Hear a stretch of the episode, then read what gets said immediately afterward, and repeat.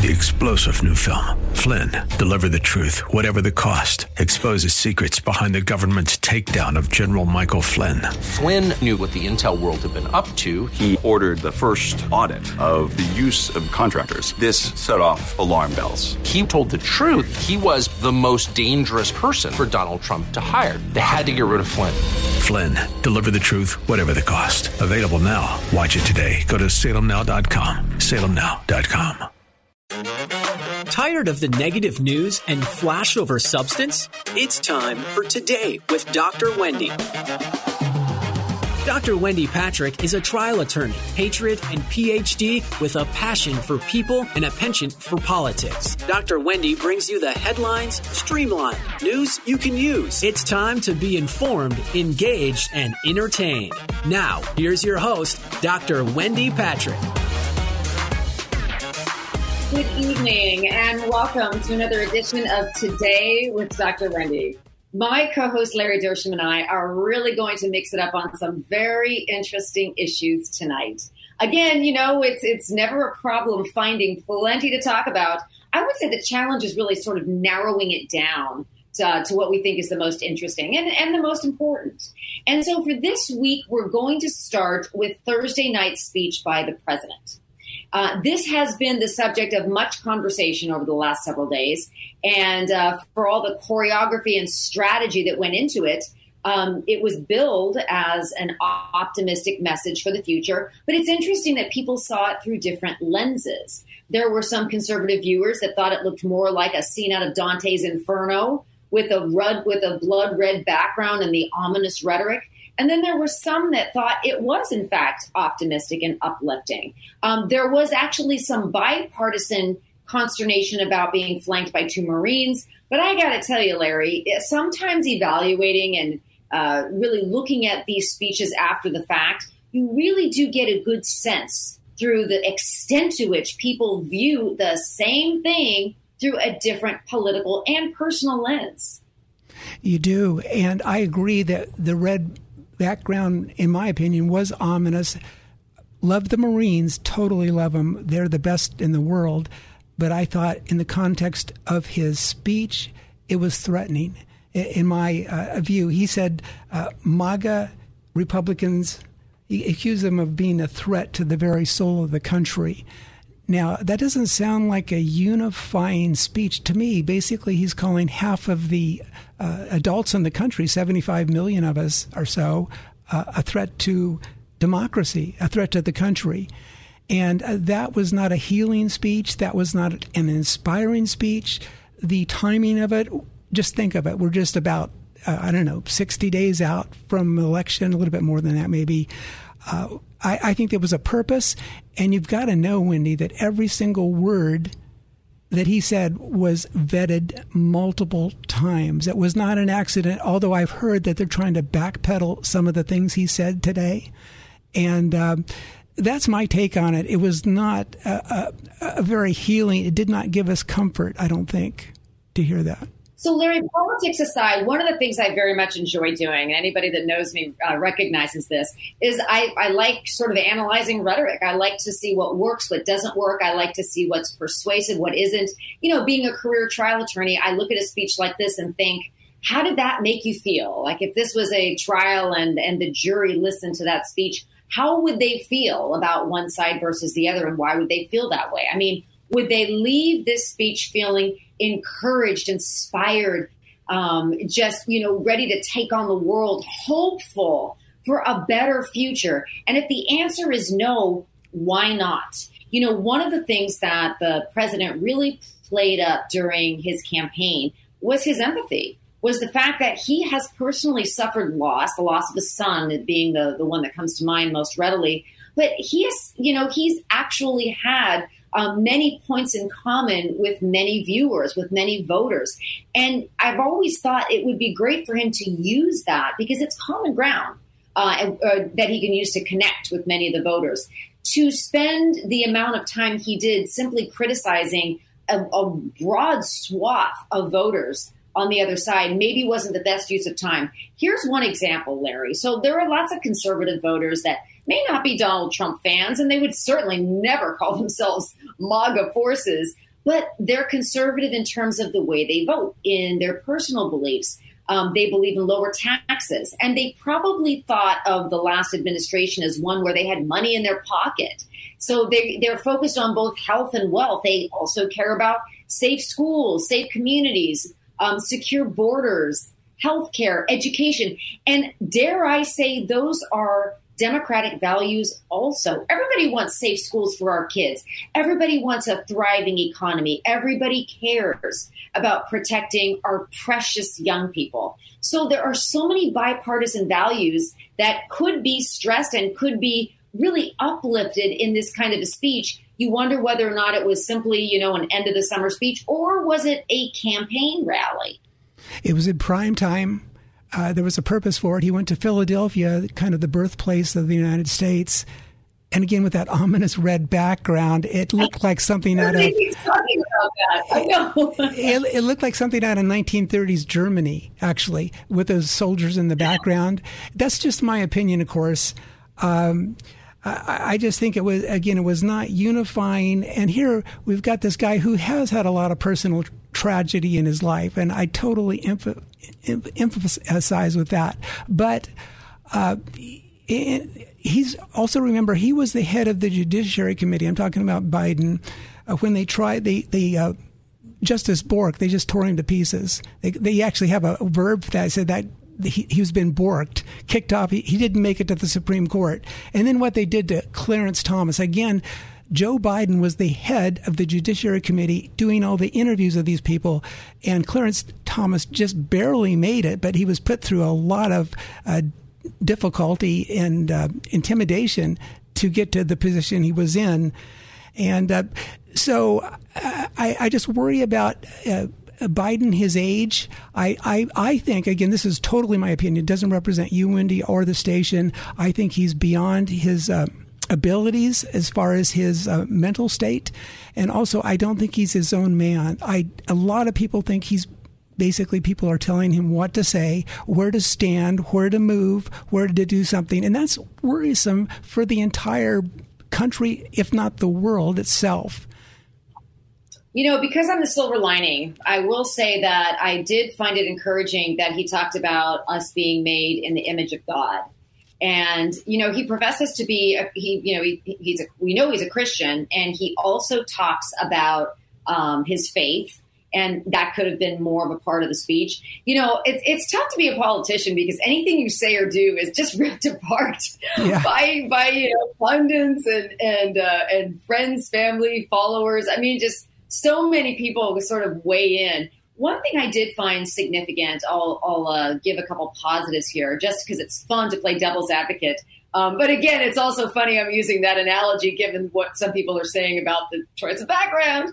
But um, it probably was uh, it did it probably did not escape notice that he did appear to be fairly articulate. He had a brief coughing fit at the beginning. Okay, lots of people have get you know dry mouth when they're speaking. So that doesn't necessarily mean the end is near, but he really did manage to speak well. What I think uh, might have done him in a little bit in terms of the ratings is the screen captures that appeared uh, to really go viral among really people on both sides of the political aisle showed him with clenched fists, yes. um, looking very angry against that blood red, ominous background. Right. And that wasn't what he wanted to convey. I mean, according to both he and his press secretary, this was supposed to be a unifying message. Although, Larry, uh, sort of look at, think about that in contrast with the title of the speech Battle for the Soul yes. of America. That sort of seems like the choreography was geared more towards that theme.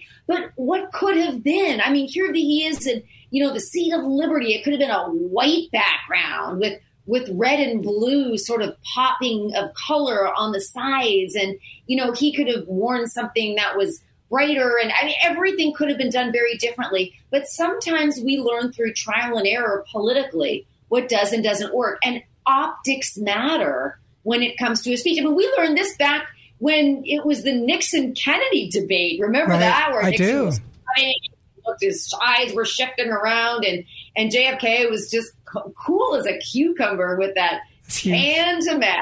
I mean, you know, we we've known forever that it is what you say, because there certainly were a lot of people driving and listening to this on their car, uh, listening on their car radio, but it also matters the way you say it and how it looks. And I'll say that that was particularly that's particularly relevant in the world in which we live because although only two networks broadcast this live, that was CNN and MSNBC, everybody uh, ran the highlights on every other station and online. So you can't get away from those optics, even if you didn't watch it live. That's right. And you know, when he just so everybody knows, I mean, I love a two party system. I couldn't even imagine a one party system where even Republicans, I'm conservative, would be in charge because they would become corrupt. So the two party system is what we want to have.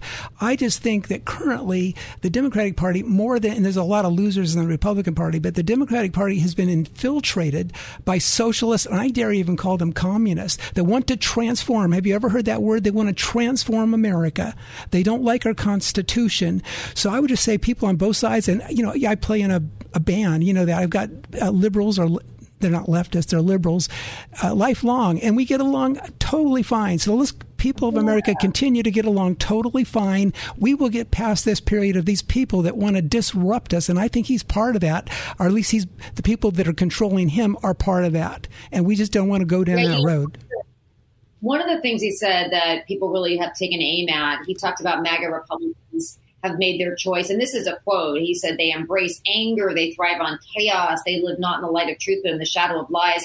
Uh, unquote. You know, it sounds like he's describing the Joker in Batman. But th- this is this is probably um, not his best moment. But you know what, Larry? If he plays up his strengths, I'm sure he can come back from it. I'm sure he would love to unify the country. I'm sure he does want to do that. So um, I'm going to always end it giving, I give everybody the benefit of the doubt, and I know that there's more that unites us than divides us. But don't touch that dial, folks, because you're going to have more interesting conversation on the other side of the break. News cycle lowlights have no place here. You're listening to the headline highlights on Today with Dr. Wendy on The Answer San Diego. It's time for more news you can use. The headlines streamlined. It's time for more today with Dr. Wendy. Now here's your host, Dr. Wendy Patrick. Welcome back to Today with Dr. Wendy. So Larry and I were uh, talking about, well, gosh, you know, what's the other hot topic for the week? And, you know, you can never narrow it down.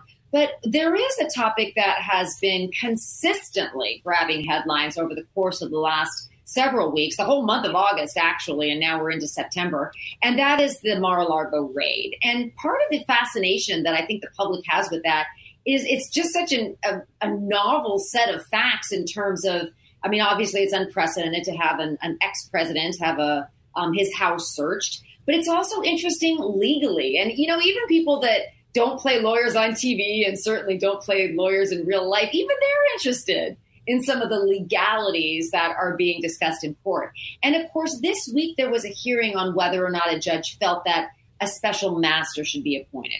And of course, that's often a lawyer, oftentimes an ex judge, that goes and sort of does an independent review of the material that was seized in order to separate out anything that is um, lawyer client privilege, executive privilege. And I think it's interesting here in this case that remember that the the FBI already had its own sort of internal taint team, um, agents that were looking for attorney-client privilege information. Of course, they did find some, separating that out so it wouldn't be considered. But remember that uh, over the course of the last couple of weeks, the former president and his team were claiming executive privilege, very different.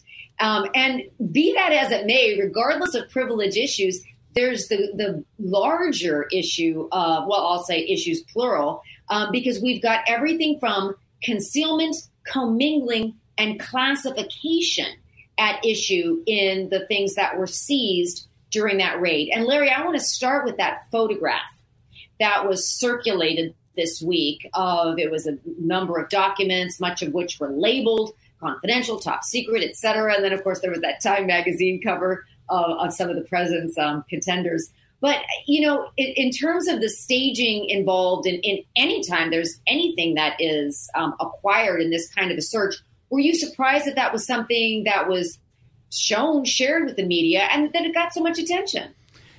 I think that the history of the Department of Justice is just a, a long series um, of leaks uh, of recent years. And to me, that's very disappointing. I don't know how you feel as a trial attorney. You would know much more about that than I would, but I just think it's inappropriate. They say they've got something on this guy, so they're they're putting these uh, photos. Uh, it was down on the floor taking photos of the documents they supposedly found. Uh, I, I, didn't like that. I, how how would that help?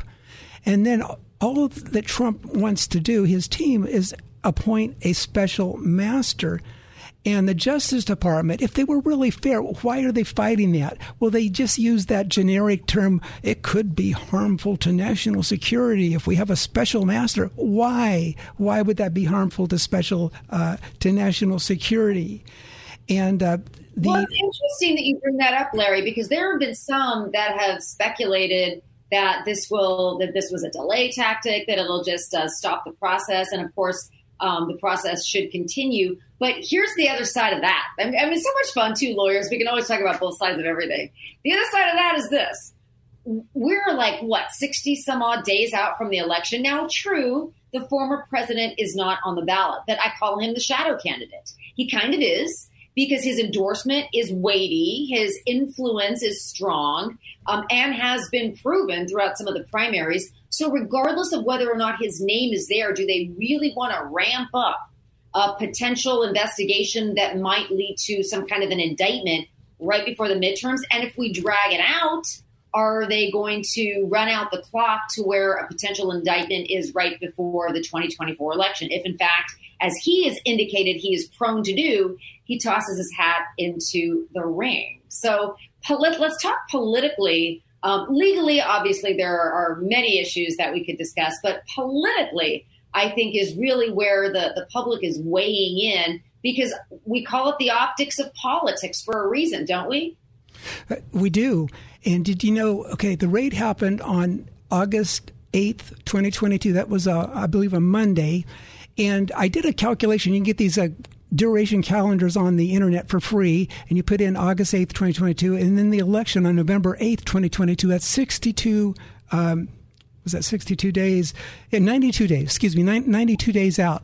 And the FBI has a policy that they do not like to do any big move uh, within within 90 days of an election. So they were just two days ahead of time. It's so well planned, in my opinion, the coordination to to basically to, to make look bad the, the Trump people, the, the the candidates that he supports. So I thought there was there was kind of a method to that madness. Uh, when they actually staged it on August 8th. And then the big question that you, you mentioned, Wendy, is the indictment. I think they're going to try to bring up something like the Espionage Act. Who knows what? There's and there's a little bit of these administrative. Uh, uh, laws that p- perhaps he, they will allege that he broke. But you know, he didn't pack up those um, documents when he left his office. He had a oh, whole team of my, people, right? You read my mind, Larry. That's exactly where I was going to go with this. Is can you just see Donald Trump in his office meticulously packing boxes? I mean, this is this is a man that admittedly didn't like to read. Remember what some of his handlers said is he would only read a page. so this is somebody who probably was negotiating, yeah. was you know, making financial deals. He was swinging a golf club. I can't imagine him in the Oval Office meticulously packing boxes. That doesn't mean to say he didn't know that the National Archives was trying to get these boxes back. We know that's true because he was present when they came to retrieve some of the boxes during the course of this timeline between the time the National Archives originally started to try to retrieve them and the time of the raid. But this is different than an overdue library book. So the National Archives says, you know they're you know you're they're on loan they were on loan to you they belong here. And of course the president's famous legal argument as to why he still had that information. Remember what he said? They're mine. Now that's not a legal argument but it goes to show intent. And that's an issue. Anytime you charge a crime you need mens rea and actus reus. In other words you need the action and you also need wrongful intent.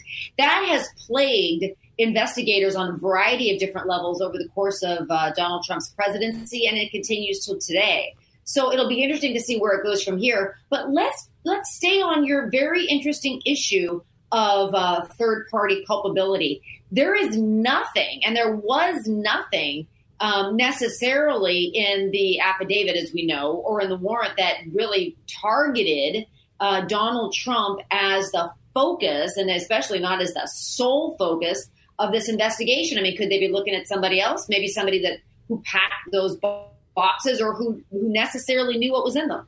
I don't think they will, Wendy, because they're after Trump. To me, I, I forgive me for being cynical on this, but on June 3rd, June 3rd, I'm going to wind it back a couple of months, uh, they had a subpoena. They went into his Mar-a-Lago estate and they took a lot of boxes out of there. He was totally cooperating with the um, the National Archives and so forth. So I again I I look at this uh, is this as going after Trump personally, and if you wouldn't mind me, I'm going to kind of uh, switch into another topic here. Uh, I, I, owe this to uh, I saw a tweet by Benny Johnson. I think he's a kind of a conservative talk show guy, maybe on Newsmax and so forth. And he tweeted this thing.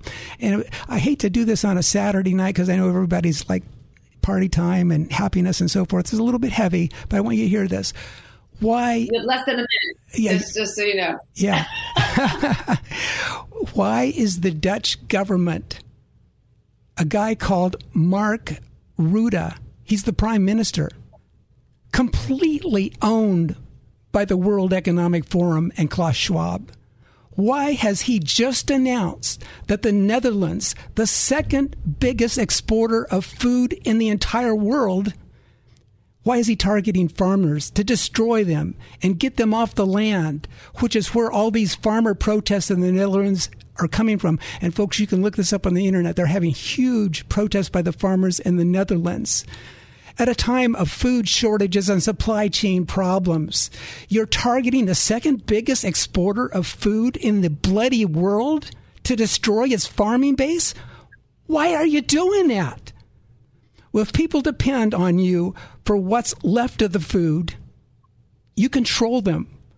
Where food is abundant and cheap, you do not control them. Where energy is cheap and abundant, you do not control the people. Scarcity equals dependency, equals control. And that's why they're targeting the food chain. They're targeting the energy supply. They're targeting everything, including your guns, of course. So it's it's a pretty tough uh, little scenario there, but it's it's actually happening, folks. And you can check this out on your own if you have friends in the Netherlands, or you just go to the internet and you'll find out this is actually happening. So we need to be on guard. Yeah, I'm going to actually use that as a segue to sort of bring us um, ending on a high note because, you know, this is Labor Day weekend. And yes. some of the hardest laborers that exist are those that are in our fields that are uh, helping to gather the food that keeps the rest of us alive. So maybe a shout out to everybody working in that agriculture industry. I mean, what a blessing hey, that we do have that hard work that puts food on our table. And of course, um, we are just hopeful that we will continue to be able to afford some of the way that that is prepared. You know, we, have all seen, we all drive and dine. We're all in the same boat, buying gas and groceries and all the rest of it. And so I just want to celebrate on Labor Day, really the hard work so many people um, put into making this world a better place. How's that for a silver lining at the end of the of a fairly heavy show? Hundred so percent good. It's good. I wish all of our listeners a wonderful Labor Day weekend. I hope you are relaxing and enjoying uh, the abundance that we do have in America. So God bless all of you. Thank you for joining us on this Saturday night, and we look forward to seeing you back here next Saturday between now and then, have a wonderful, safe holiday weekend. Thank you for joining us for Today with Dr. Wendy. You can learn more about Dr. Wendy and how to become a guest or sponsor of the show by visiting wendypatrickphd.com. That's wendypatrickphd.com. Tune in every week at this same time as Dr. Wendy will engage and inspire you with an upbeat viewpoint on the highlights of the day. This has been Today with Dr. Wendy on The Answer San Diego. Three star general Michael J. Flynn, head of the Pentagon Intelligence Agency, knew all the government's dirty secrets. He was one of the most respected generals in the military. Flynn knew what the intel world had been up to, he understood its funding. He ordered the first audit of the use of contractors. This set off alarm bells. The explosive new documentary, Flynn, Deliver the Truth, Whatever the Cost, uncovers the facts behind this scandal. Flynn told the truth. He was the most dangerous person for Donald Trump to hire. I find out the worst enemy that I'm going to face in my life is right here in America. They took my assessment and they wanted me to change it. And I was like, I'm not changing it. They had to get rid of Flynn. With in depth interviews, archival footage, and never before seen personal records of the man behind the headlines. I just felt like I was drowning. Flynn, deliver the truth, whatever the cost. Available now. Watch it today. Go to salemnow.com. Salemnow.com.